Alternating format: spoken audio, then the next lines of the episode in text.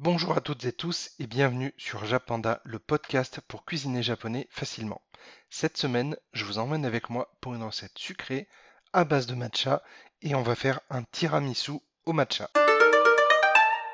Selon l'Institut du doigt mouillé, en France, le tiramisu est l'un des dix desserts préférés des Français.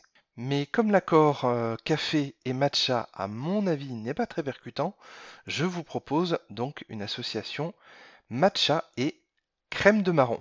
Comme ça, on va faire un petit peu dans l'originalité et on va un petit peu casser les codes. Pour cette recette d'une complexité extrême, il va vous falloir toute une liste d'ingrédients. Accrochez-vous bien. C'est parti parce qu'il y en a pour un moment. Non, je déconne, il y en a 5. 200 g de crème de marron, 3 œufs, 250 g de mascarpone, 2 cuillères à soupe de matcha et 36 biscuits à la cuillère et surtout pas de boudoir, sinon c'est péché. Et du coup, le nombre de biscuits, bien sûr, peut varier suivant la taille et la forme de votre plat. Si vous ne savez pas où acheter du matcha de qualité, je vous recommande bien entendu mon partenaire Kumiko Matcha. Je vous mettrai le lien directement euh, sur les plateformes d'écoute dans la description du podcast et avec mon code JAPPANDA avec 2P, donc JAPPANDA en majuscule et le chiffre 10, vous avez 10% de réduction sur votre commande chez eux. Pour les étapes de ce tiramisu matcha et crème de marron, donc étape numéro 1, faire frémir 20 cl d'eau, puis sortir du feu et ajouter une cuillère à soupe de matcha. Mélanger le matcha avec une cuillère en bois, mettre dans un plat afin de refroidir le thé dans lequel vous tremperez plus tard les biscuits à la cuillère.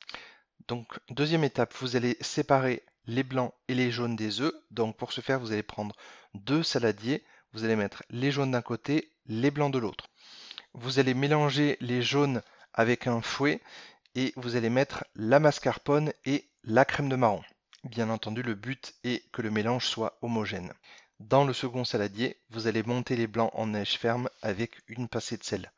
Je vous laisse le choix entre les monter à la main, au robot, au batteur électrique. Vous faites comme vous voulez, c'est vous qui décidez. Ensuite, trempez les biscuits à la cuillère dans le récipient contenant le thé matcha. Attention, ils doivent être imbibés mais pas trempés. Il faut donc laisser maximum une seconde dans le thé, pas plus.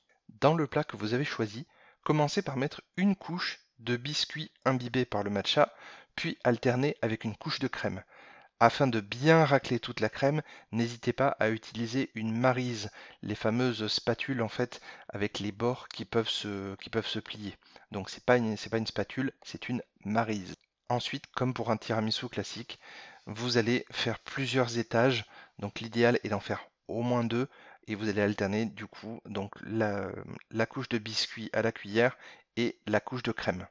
Une fois que vos étages sont faits, vous allez mettre au réfrigérateur pour 12 heures minimum.